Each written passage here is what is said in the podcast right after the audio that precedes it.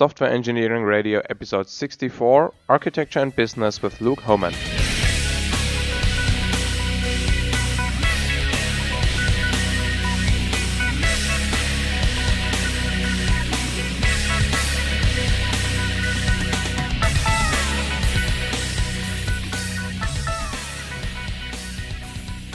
Welcome, listeners, to a new episode of Software Engineering Radio.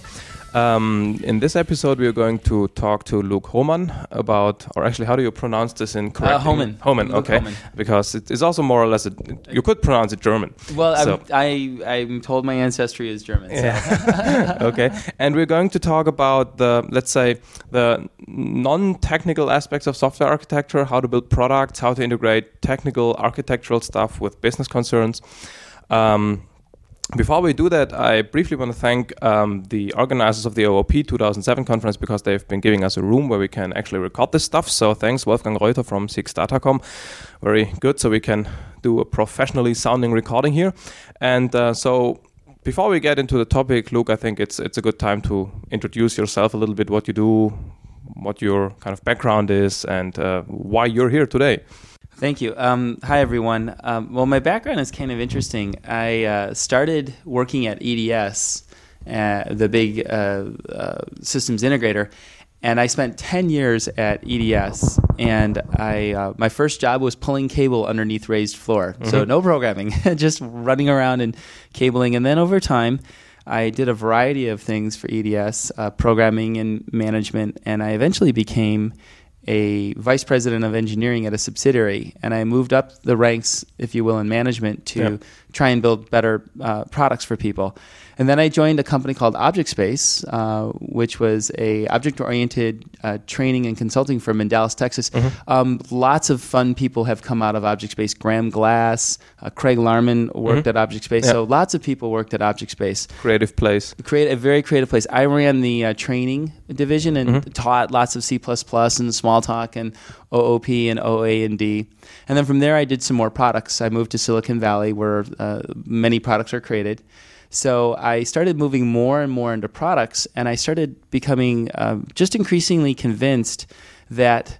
Uh, the business issues of a product company and software are deeply intertwined with the technical issues and the architectural issues. And in fact, um, this notion that you can kind of separate the architecture and separate the technical concerns um, became uh, increasingly uh, increasingly misleading to me and, and not accurate uh, to my experience. So I did some products um, and uh, did a variety of things, and eventually I decided to become a consultant to see if I could move the industry forward by helping uh, developers both talk and work with the with the product team, and also by helping the product people understand technical concerns, trying to bridge that gap that it naturally exists. But but if it if the gap is too big, you get problems, and if the gap is too small, you get problems. So Yeah. there's a there's a reason that there's a gap, but we want to have an ability to work with the other uh, team, if you will. Yeah. So uh, then one of maybe the first important distinctions or, or statements is that we're specifically talking about, about product development and not necessarily about the typical, you know, IT project. That's correct. And um, in fact, my uh, my good friend Martin Fowler, uh, my book is uh, I enjoy being in his series. Yep. But I remember when Martin and I were talking about it, and I, and Martin said, "I'd like to." Publish your book and I said well you know it's a product centric book and Yeah. and it doesn't meet every kind of development uh, especially the, the the vast and very important part of IT and Martin uh, read the book and he said no I think it I think it's really important for IT people to also understand that the work that they do in IT does need to support the business. It may not be as direct as a Yeah. product, but but they still have a role in supporting the business. And I think Martin's right. Yeah, uh, and, and also I think it is sometimes a good a good idea to to view a project as delivering products. That's right. So that gives you a different perspective on you know like release management and these kinds of things. That's right. That's right. And and Martin said the same thing. He's like, look, you know, i i you know the the same disciplines and the same activities of putting version numbers. Uh, for a product are just as important for Yes. putting version numbers in IT because you Yep. have to know what you've given. And also the whole notion of customers, right? IT Yes. cus- IP people have customers too. So there are a very small number of things that I talk about that don't quite relate to the IT side, Yep. um, but most of the things that I talk about do, and most of the things I care about, the IT people care about too. Okay, so then let's talk about it. Let's talk. Let's go. uh, the basis for all that is obviously software architecture. Right. Um, and we've had discussions about technical aspects of software architecture all over the place. So we're not going to repeat that in, in very much detail. But um, so you said that you can't easily distinguish the technical software architecture from like the product development, product roadmap, product features. So can you give us a little bit of an overview why this why this goes together and how where you know where are the join points? Yeah, so the easiest place to find the join points is to look at the way a company makes money. And what you find is as you examine the ways companies make money, you find that the architectures of the technical team to support the way the company makes money become very different. I'll give you a concrete example. Yeah. Let's say that you're an enterprise software and you are going to license your software on an annual license. This is a very common choice and it's a very good choice and it Yeah. makes sense. The architecture for managing that license is very different from a company who says, well, I'm going to license my software using concurrent users or named users. Because in one architecture, you're tracking time. In a different architecture, you're tracking logins and user IDs. And let's further distinguish it. Let's say that the company was ma- uh, managing transactions and they said, our software processes cell phone calls. And every time you make a cell phone call, we're going to look at the attributes of Yep. the call and then create a billing system that goes along with it. Well, that's again a completely different technical architecture mm-hmm. to support the business choice of how do I want to make money in my market? And and we have lots and lots of books that talk about you know pipelines and, and Mary Shaw's book and Martin Fowler's book and these are all really important things that we need Grady Booch's cataloging architectures Yeah, that's cool. which is really good stuff. But what I think we're still missing, and what we're trying to create our own catalog and share uh, through the book and through other mechanisms, is when your business is making money a certain way. Here's a set of natural requirements that go to your architecture. Like if I'm transactions, I have to know the life cycle of the transaction. I have to have identifiers. I have to have ways to audit them and and understand what the transaction processing life cycle is. Again, very very different from someone who's looking at say named users or concurrent users or Yep. counting CPUs like a database does. Yep. That, that, these are all very important distinctions. So uh, just to, to, to clarify or to, to make sure people know that the book we're talking about is called Beyond Software Architecture. Yes, this Beyond Architecture. Software Beyond software, Software architecture. Okay. and uh, so that's the, the context in which we start this discussion here. And Yes. we'll put the URL, obviously, or the link to the Amazon page into the show notes. Um, okay, can you give us a little bit of a like a, a product development primer? So, what what happens if you develop a product? What are the most important steps in doing that? Maybe also in contrast to typical IT projects. Yeah, so uh, you know, in, in most projects, there's there's a great degree of commonality, right? You have some idea of something you want to do, and then you have some sequence of transformational steps to produce working software. So, independent of whether it's product uh, development or IT, you can distinguish uh, traditional software responses to that by the different methods we use, like the Barry Boehm spiral or the waterfall or Scrum or Agile. So it's really a question of how am I transforming these ideas into into some kind of working software, where product um, management uh, differs, and there's many dimensions in which it differs from, say, traditional IT, is that the product management function is trying to determine value in such a way that you can charge for it. Whereas in the IT, you're still delivering software that has value, but you're not going to price it, you're not going to Yeah. sell it, you're not going to distribute it. You basically pay for the development time. They pay for the development time, and so so. But the the transformational sequence to me is the same. It's the what you do when the software is done that makes all the difference uh, in terms of IT. You install it, you train it, you use it. In products, you install it, you have to sell it, you have to put it through channels.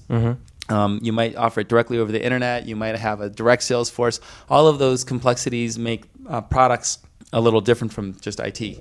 one of the especially important things when developing a product is that you can't update it easily. You have to have a, like a roadmap. You have to well, have well-defined versions. You can't just well maybe today with the internet it's different, so you can easily you know put a patch into what you already have. But there needs to be a more explicit plan of the different releases and versions you have. So I think this is also maybe a difference. Yeah. So you, you touched on actually two points. One is the notion of a roadmap, and the other is the notion of how do I support and service my customers in the field. Let's take Yeah. the roadmap first. Yeah. So one of the things that um, we think is a dangerous thing is when product marketing people and engineering people simply just say, "I'm going to have this release on this date with these features." That's what we call a release train, and that doesn't provide very much information to the company or the engineers in the sense of, well, why is this release important? Why do people care to acquire this release? Why does my customer want to install it?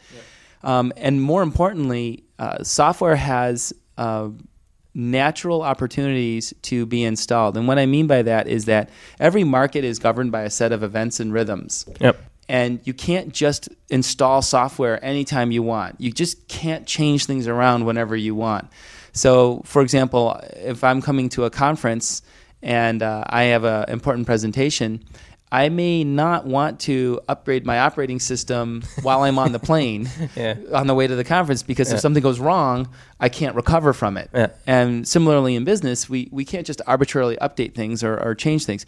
And so one of the things that a good roadmap does is it moves beyond just this release in this time frame and it provides the the uh, understanding that uh, the product team has about why will the market care about this and why will the market absorb this the other part about this is that and, and i talked about it yesterday here at the oop conference in my tutorial is that the we expect that the product team has an understanding of how the market's going to evolve and how the um, features of the com- of the of the product are going to improve. Mm-hmm. Well, we also understand that uh, technology isn't static, right? Yeah. Technology is very dynamic. Yeah. It's very too, org- too dynamic, well, maybe. too dynamic in some. Yeah, I can see that. But the point is, is that um, one of the people who were in my tutorial said, "Hey, how do I communicate to my product team that I've got to change my architecture because something changed underneath me? You know, I I'm fine with the old database."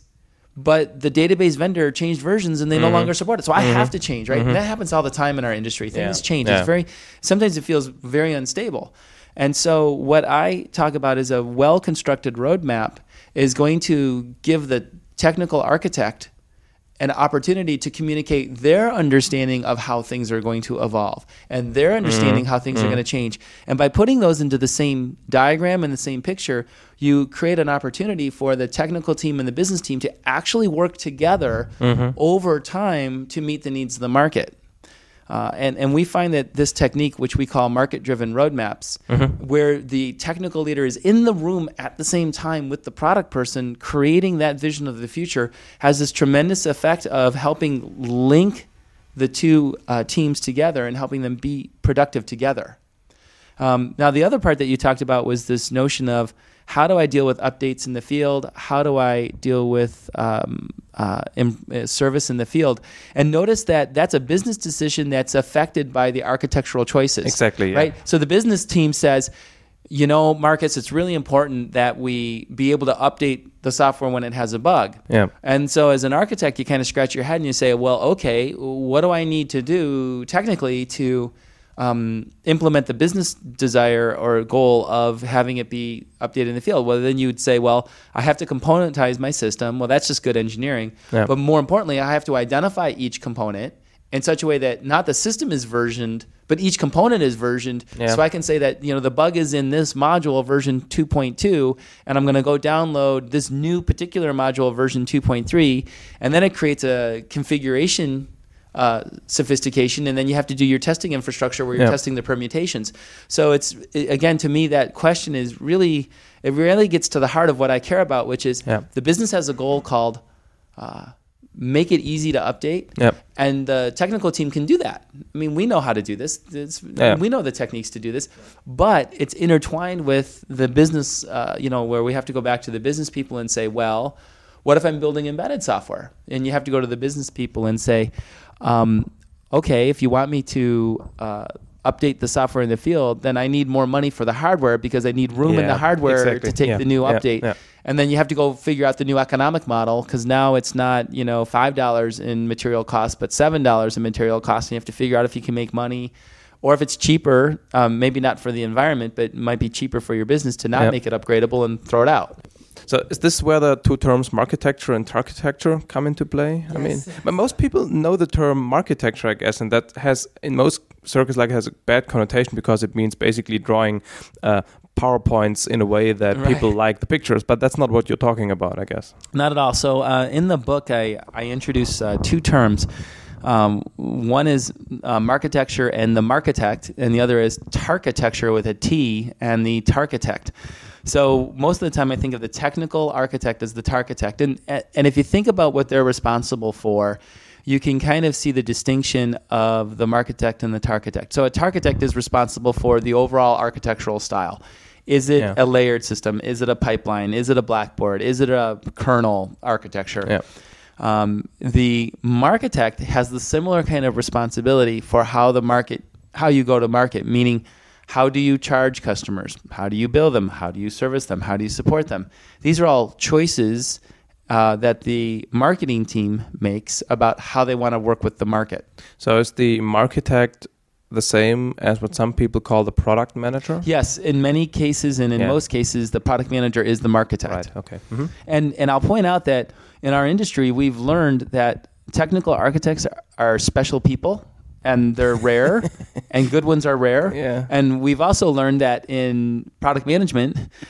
Uh, actually, good product manager is a very rare person. Yeah. There's many product managers who are ex-engineers who aren't particularly skilled at it because they want to design the system. Yeah. And then the other problem with um, um, uh, product managers is they come with no technical background of any kind, right? So I got an MBA in finance, and now I'm a product manager. Yeah. It doesn't work. It doesn't work. There's there is a need in our particular industry uh, to have some unique skill, and in fact, that's one of the things that my company uh, is devoted to trying to help understand, which is product management of software technologies is different than product management of coffee and Coca-Cola and chairs.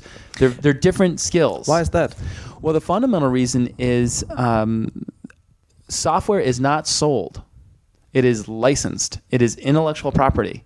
So when you bought your chair, you didn't have a license agreement, or when you bought a pen. Yeah. Maybe it's going to be there at one day. Well, uh, Okay. but that's when the chair gets smart and it knows how you, how to make itself hard or soft Yeah. based on whether you're tired or not, right? Because it has sensors built in. And some software person, right? Because software is really Yeah. cool. Some software person wrote the software to make the chair adjustable. Yeah. But right now, like I'm holding a pen in our interview, and this pen was bought. Yeah. It's I own it. Right? I physically own this. I could I could sell it to you Yeah. uh, without restrictions. True. You cannot do that with software. And so one of the most fundamental distinctions between software as a product versus any other kind of product is the notion of intellectual property and licensing. Mm-hmm. And how the license terms both affect the software, affect the technical team, and affect how the market uh, evolves. Uh, but but also I guess there is like um, more like technical reasons why software is different from from chairs because um, I mean people always say that chairs and many other things are governed by all kinds of physical, chemical, and biological laws, Absolutely. which you can't negotiate away. That's in right. software, at least people think it's different. Well, and, and in many ways it is. Um, and one of the things that changes about software is that because the hardware continues to improve so rapidly, we can actually do things now in software that we couldn't conceive Right, of, mostly yeah. because of algorithmic complexity. And of course, I You forgot to turn phone. off your Phone. So just to to make sure. This is me, not Luke. So he probably turned his phone off. No, but you're right. I mean, the whole and and and, and I can't I can't disagree. Right, the the whole no- notion of physicality of of you know, and uh, for example, the software. It's interesting. Software bits don't degrade. Mm-hmm. Right, they they last forever. Where chairs and physical objects degrade. Yeah. But the relevancy of the bits degrades because of Yeah. of, of changing in the environment and information half. That's a good point, actually. So the value of the software degrades too. It's It not that it mechanically fades away, but its usefulness. Its usefulness, Yeah. yeah. I mean, how many of us find you usefulness out of uh, DOS 3.1 anymore, or CP/M, or, or an old operating system. Actually, I just recently found a, a, an, an emulator for, for the Amstrad computers back then Yeah. with, with all the games. So I Right, found right, that right, useful. Right, right, right. yeah, of course, but um, mm, that's that's a good view. I didn't I didn't think about that yet. So that so software actually ages in the same sense as hardware products age. It's just that it's not physically deteriorating. That's right. And so it confuses people. Like so, software people, when we say that, we actually we're comfortable with it. We go, yeah, it makes sense. Yeah. Whereas non-technical people go, I don't understand. It's not wearing out. Help me understand. Yeah. So um, uh, one thing that I'd um, like to uh, talk about a little bit, which is a bit beyond, I think, beyond what you describe in the book, is product lines. How is product line development different in that sense? Um, how is a, a, product that's part of a product line? Is there different things we, we with regards to the process and roadmap? Uh, first off, I am very excited about the work on software product lines. I think it's uh, some of the best work that's ever come out of uh, the Software Engineering Institute. I'm very excited about it. Yeah. I, I really, and I know that in other places around the world, product lines are becoming um, more prominent.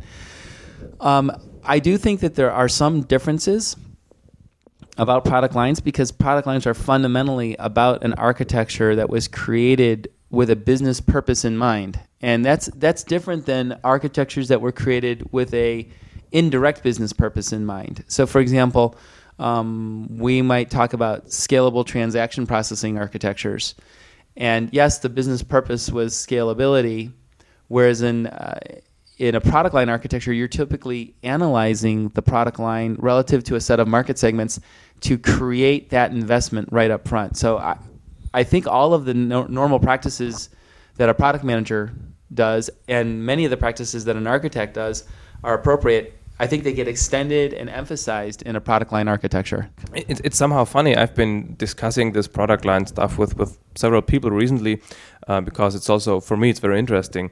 And um, maybe even we recorded this in one of the previous podcasts on product lines. I don't know. Anyway, so Michael Kircher once said that when he looks at this product line stuff, most of this stuff is just software engineering done right. So it's not necessarily specific to product lines. It's just that those practices and best practices become even more important if you do product uh, lines. Yeah, and I've had that I've had that point of view too because I've read the, the the seminal book Software Product yeah. Lines and uh, and I read it and I'm like, well, I've done that. I mean, yeah. that's how I've done systems in the past. Yeah. I think the difference is in the the expected output of a software product line mm. is that you get multiple instantiations relative to market segments and domains whereas software engineering done right is still typically done for one yeah. particular instantiation or one particular domain. And yeah. I think that's a worthy distinction. Yeah, of course. I mean, there is this focus on on extendability and of the ability of explicitly manage variations and and and blah blah blah.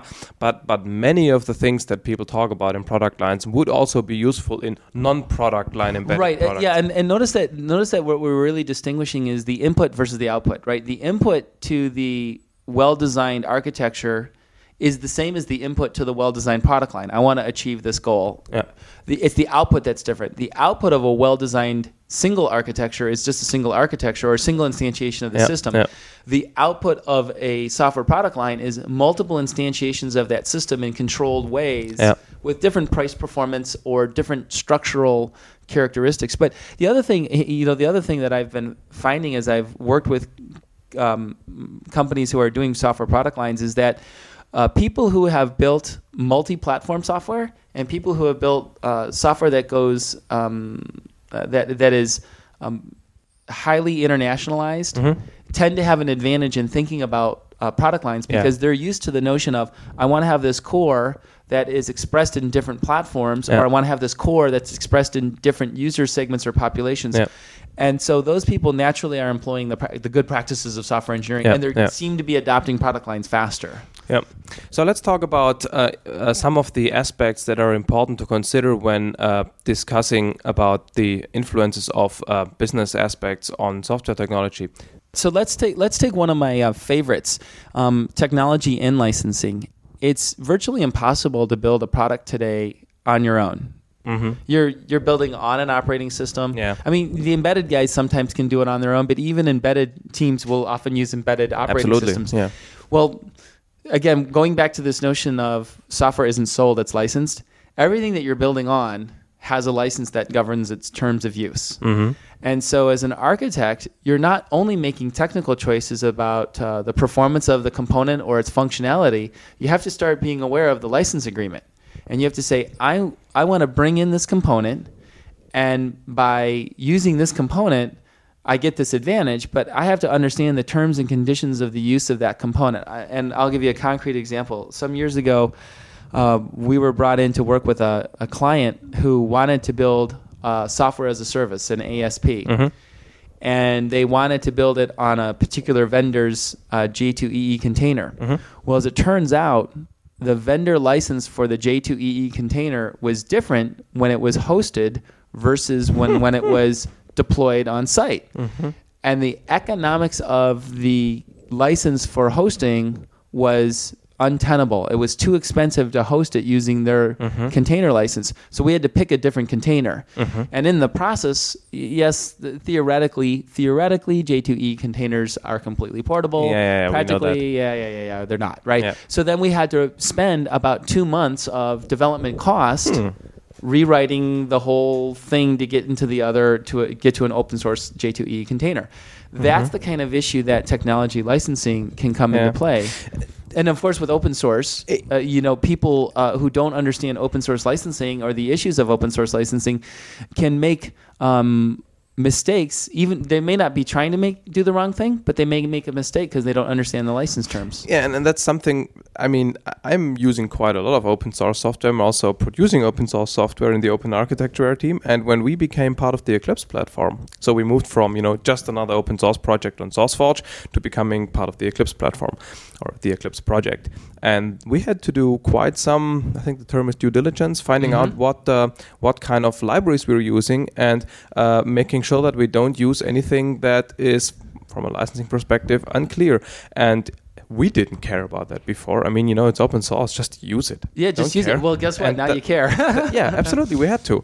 yeah, you had to. And, tough. And so and so that's a that's an important consideration I think of any uh, architect. They they have to know these things. And what's interesting is that um, you might say, oh no no no, Luke, uh, you know the business team should know that. Well, the reality is is the business team can't understand the meaning of the term. Yeah. So they can walk up to you and they can say, "Hey, this license says that I'm not supposed to um, uh, expose the API."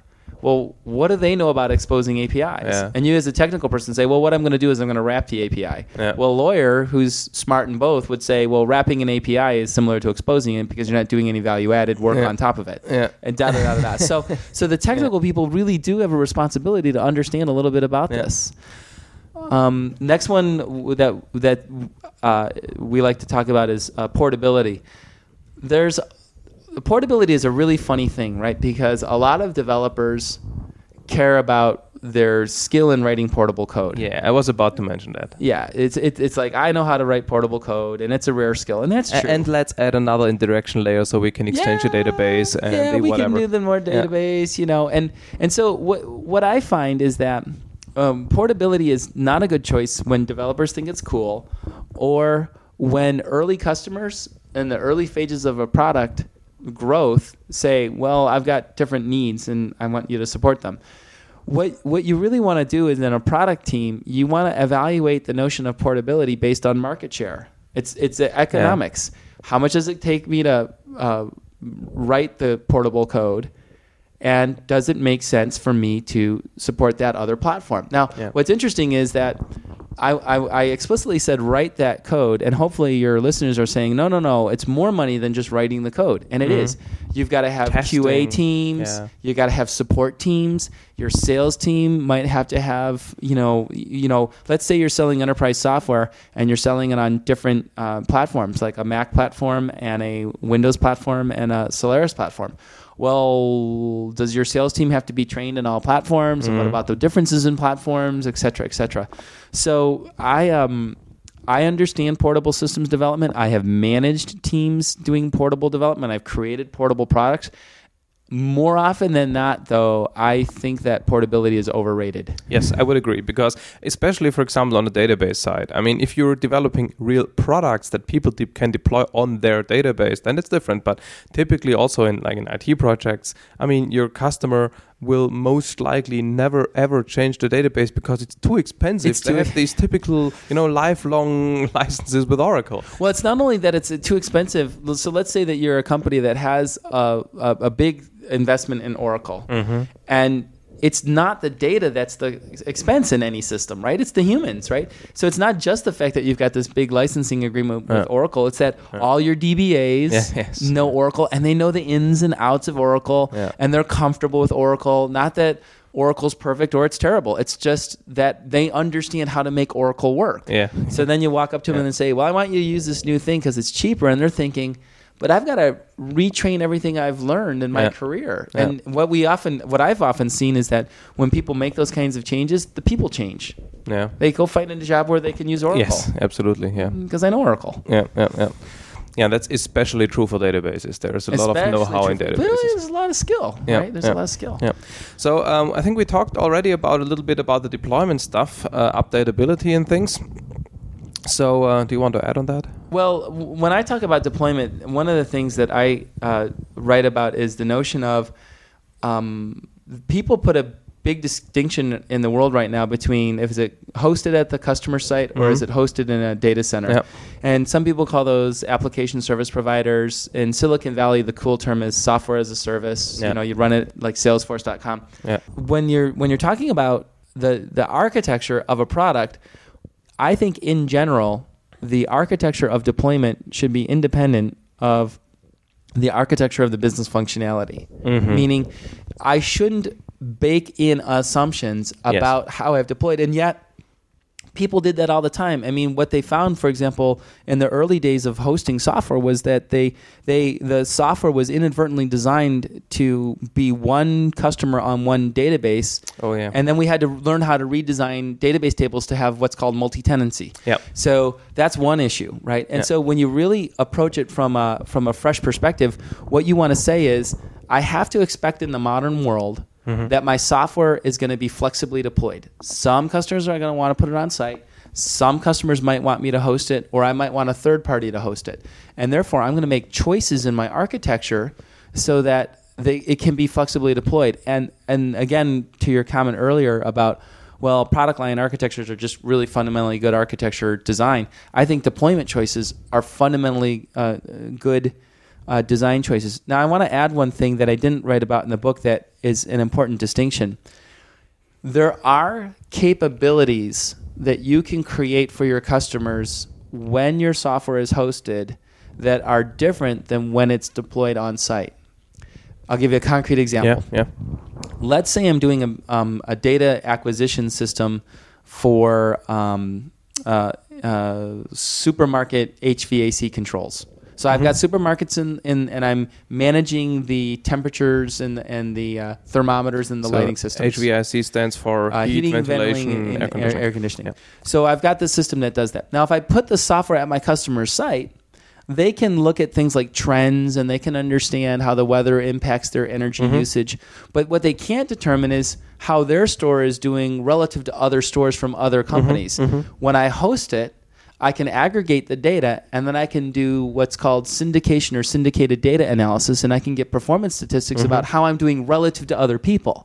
So, what I try to get the business team to first think about before I talk to the architectures is I say, are there unique services or information that you can provide to your market when you host? And if the Mm-hmm. answer is yes, I can get something unique, well, then it's a little bit more compelling to go hosting Yeah. because you're providing a better business value. Yeah. And you're not making the choice based on architecture because most good architects, once they understand that hosting is a requirement or flexible deployment is a requirement, they say, "Oh, well, I'm going to design my system to be multi-tenant, and then here's what I need to do to be multi-tenant." Yeah. And you were, uh, you know, then you add the security of the database Yeah. and things like that. But but the real point is, you got to bring it first to the business value. What what am I offering? Yeah. To the market that's different when I host it versus when I don't host it. Wisdom of the crowd, right? That's, That's uh, right. that that stuff. Yeah. Yeah. Um, And of course, sometimes the crowd is idiots, so so you don't want to do that. yeah.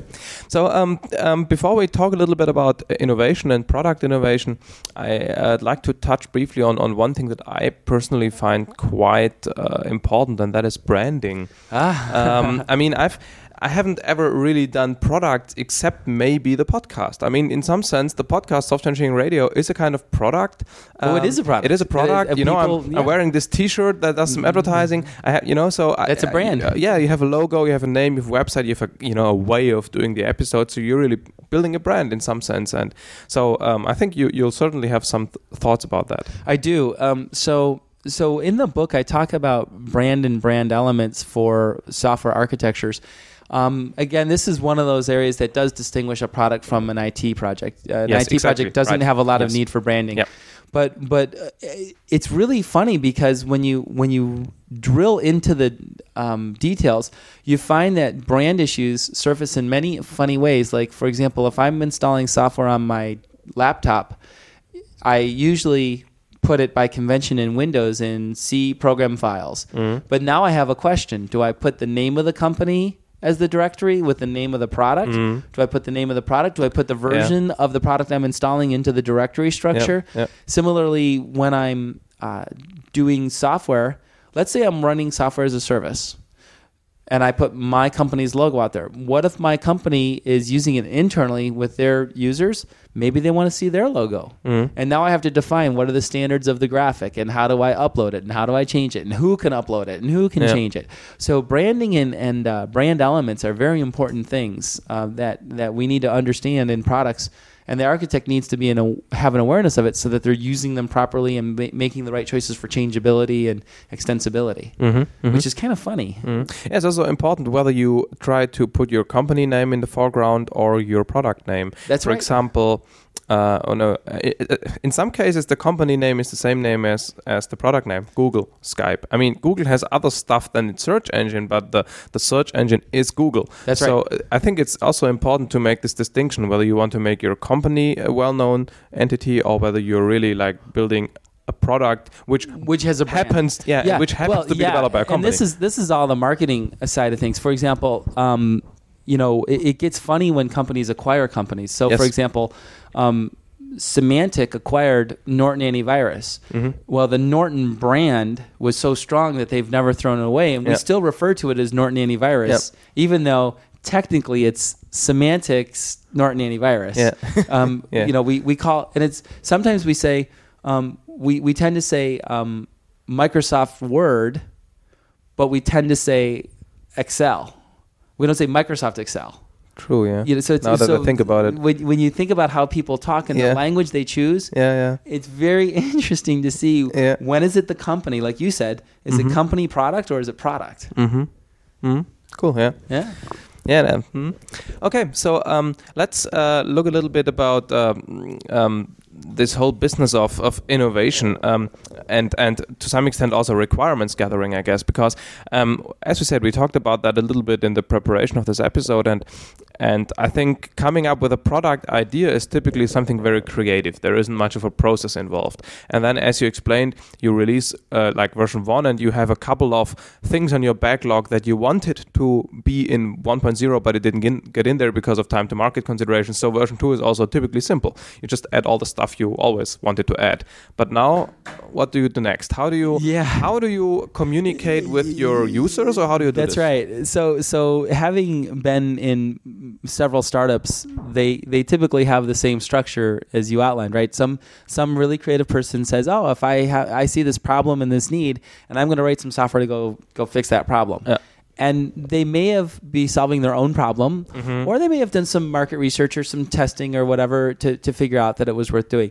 But when you get into release two, when you get into release three, you start to say, well, what do I do next?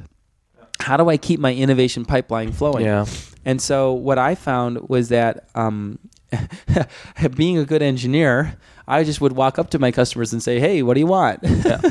and of course, that doesn't work. So then I went to the field of usability. It doesn't And- work. Why? well, people don't know what they want. Ah, I mean, the, that- the okay. standard, Mm, you know, yeah. when you ask someone Yeah. what they want, they don't really know. Mm. They kind of can tell you what they don't like, but they kind of can't tell you what they like. Mm. It's kind of like, you know, uh, when you're dating, right? It's easy to see someone that you don't like, but it's not always hard to predict what you do. Yeah. Okay. yeah. Good point. Yeah. We're discriminators as, as humans, right? The Yeah. brain is designed to discriminate. Yeah. So, um, so then I moved into the field of usability, and I read all about usability, and I, and I learned about prototyping. And I thought, wow, prototyping that makes it better, right? Because you know, through paper and pencil sketching in interfaces, you can show them interfaces, and you can get rapid feedback, and Yeah. there's lots of good work in that field. And uh, it's very important to um, to do prototyping, but I found that prototyping didn't actually help me understand the motivating need of the customer. It helped me understand whether a customer found my idea acceptable, but it didn't necessarily solve the problem. Yep. So I started playing around over about 10 years with different games and different techniques. Uh-huh. And what I found was that when you let people do activities, you can get much richer understanding of what they're trying to accomplish and the problems they're facing. So, after about 10 years of doing this, I wrote a book called Innovation Games, which was just published.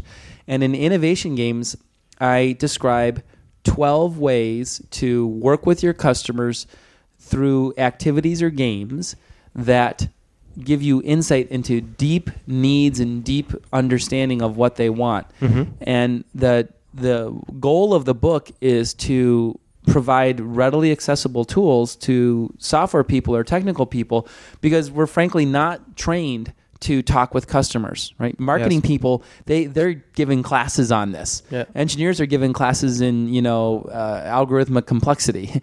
Not a very good way to learn how to talk with a customer Right. Yeah. right Yeah. so so the goal of the book is to outline in very clear very simple steps here's how you plan the event here's how you bring customers in. Here's what you do. Here's how you post process the results and here's how you use them in your product uh, planning purposes.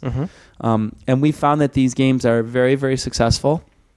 Uh, they've been used by lots and lots of different companies. Um, uh, they've helped improve products.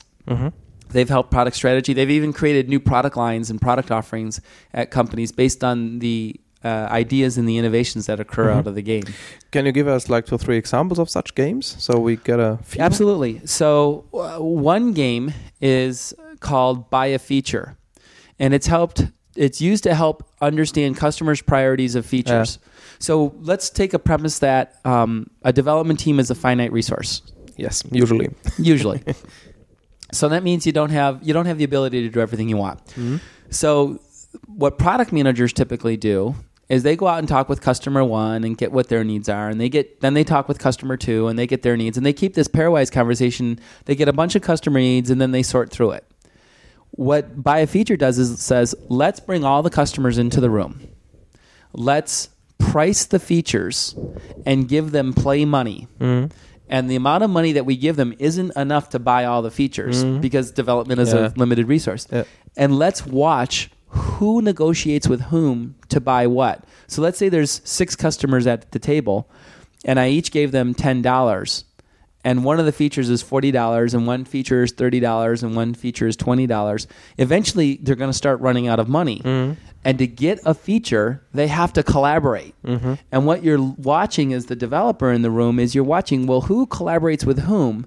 And you find that people will collaborate to buy what they want and the more that they collaborate the more important that feature is to the market But that, of course, only works if you can identify your customers or at least a subset. If you have the typical like shrink wrapped stuff, you can't obviously get all your customers. Well, you can could get a statistical sampling. Statistical sampling. Yeah, you can do a okay, of course. statistical Yeah, yeah, sampling. yeah. Absolutely. Mm. So that's buy a feature. That's one game. Another game is um, uh, what would be give them a hot tub. So give them a hot tub is the use of outrageous features to determine what is called the product boundary. So let's go back to product management and technical architecture. Product management is making choices about what's in and out of the product. Similarly, the technical architect makes choices about the product boundary. They say this is in my product or this is something I'm going to license in. Yeah. Right? These are boundary questions. So what give them a hot tub does is it uses outrageous features to determine what features customers want. And so what happens is is when you're presented with an outrageous idea, your brain needs to protect itself. So your brain will say, "Well, that's just stupid." Mm-hmm. Well, okay, fine. Or the brain will say, I didn't even hear it.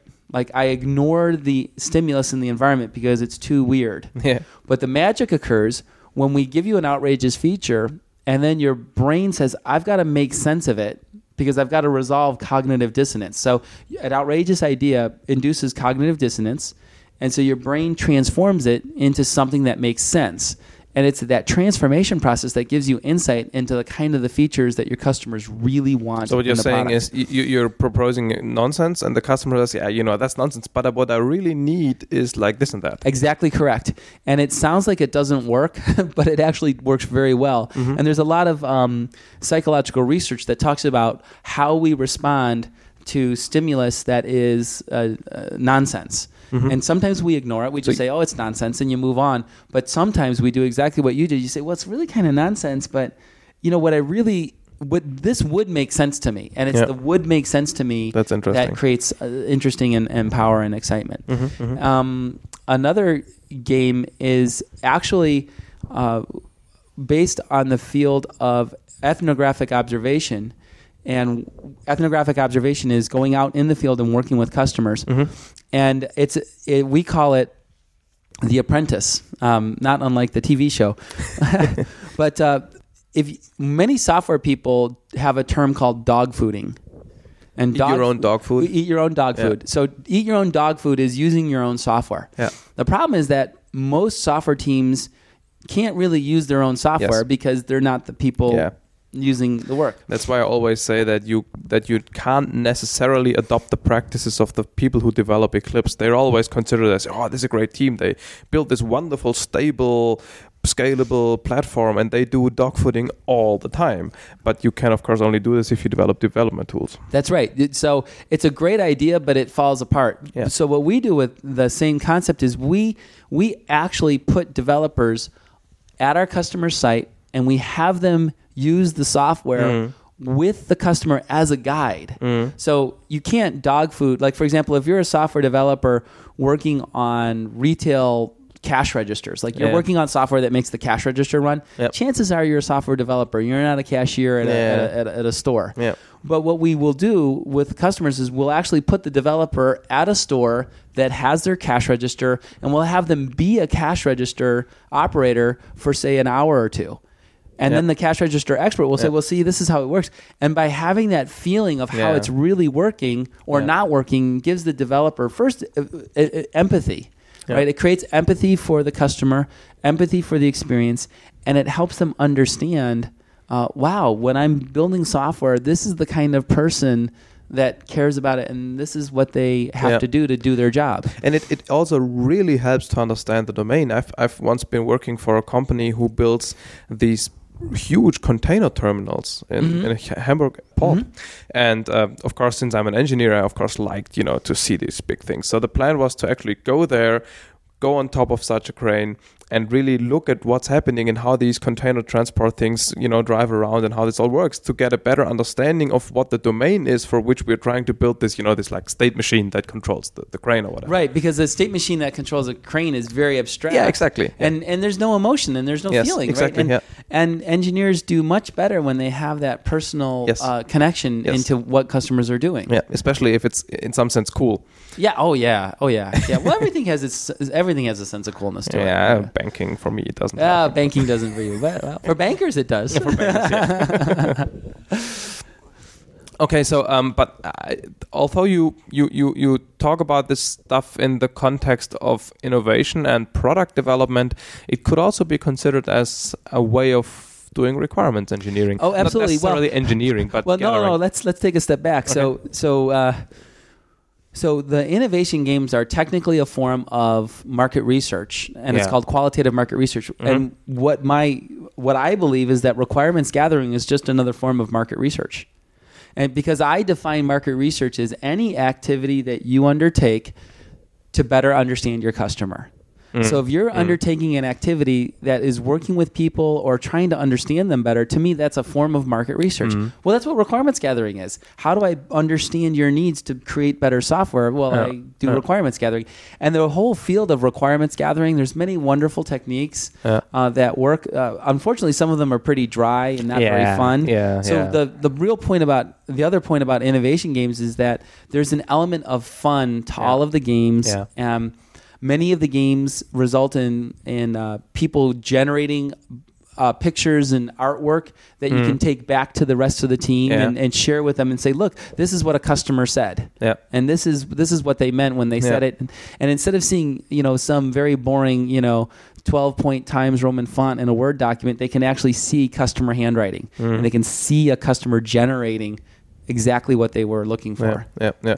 And I really think uh, it's critical that you involve groups of people so you have this element of discussion. Because if you just go to a customer and say, hey, tell me what you want, sketch it, then they either won't be able to do it or they will sketch yeah, the bathtub, right? That's right. Completely stupid stuff that are either unrealistic or of which they think they need, but they don't need it. That's so you right, have to that's have this interactivity Yeah. where people talk to each other and kind of negotiate the features. And you know what's fun about this is that is that it actually doesn't have to be a big deal. Meaning, many companies have natural opportunities to talk with customers. They have user groups. Yeah, yeah, they have yes. annual conferences. Yeah. And what's funny about this is that, um, and I'm going to talk about this in my keynote later today at the OOP, but the the only thing that's holding back developers from attending those events is they don't often ask.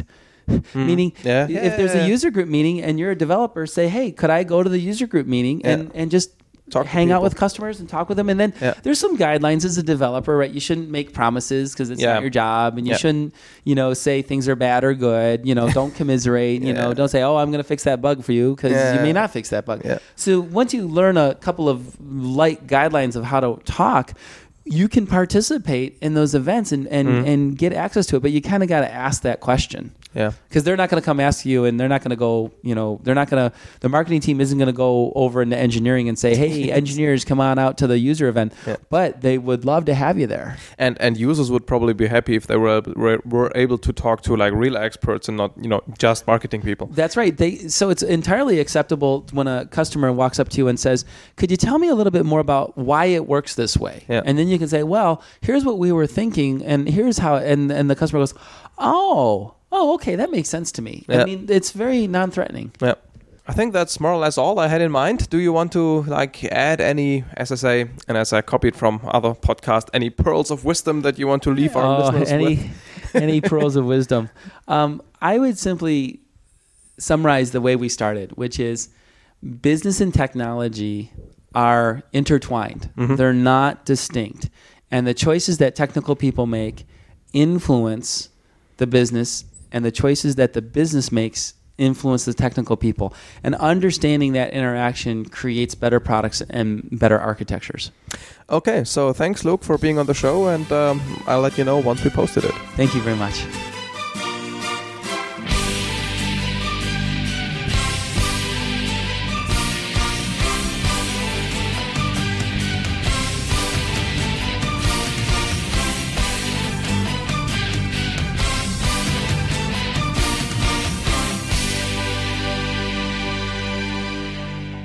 Thanks for listening to Software Engineering Radio. If you want to get more information about Software Engineering Radio or if you want to give us feedback, please go to our website at se-radio.net. You can also contact the team at team at se-radio.net, although we prefer entries in our comments system on the website so other people can see what you think. Software Engineering Radio wants to thank Henning Pauli for the intro and outro music, as well as Libsyn for providing the bandwidth. This episode of SE Radio, as well as all other episodes, is licensed under Creative Commons license. See the Software Engineering Radio website for details.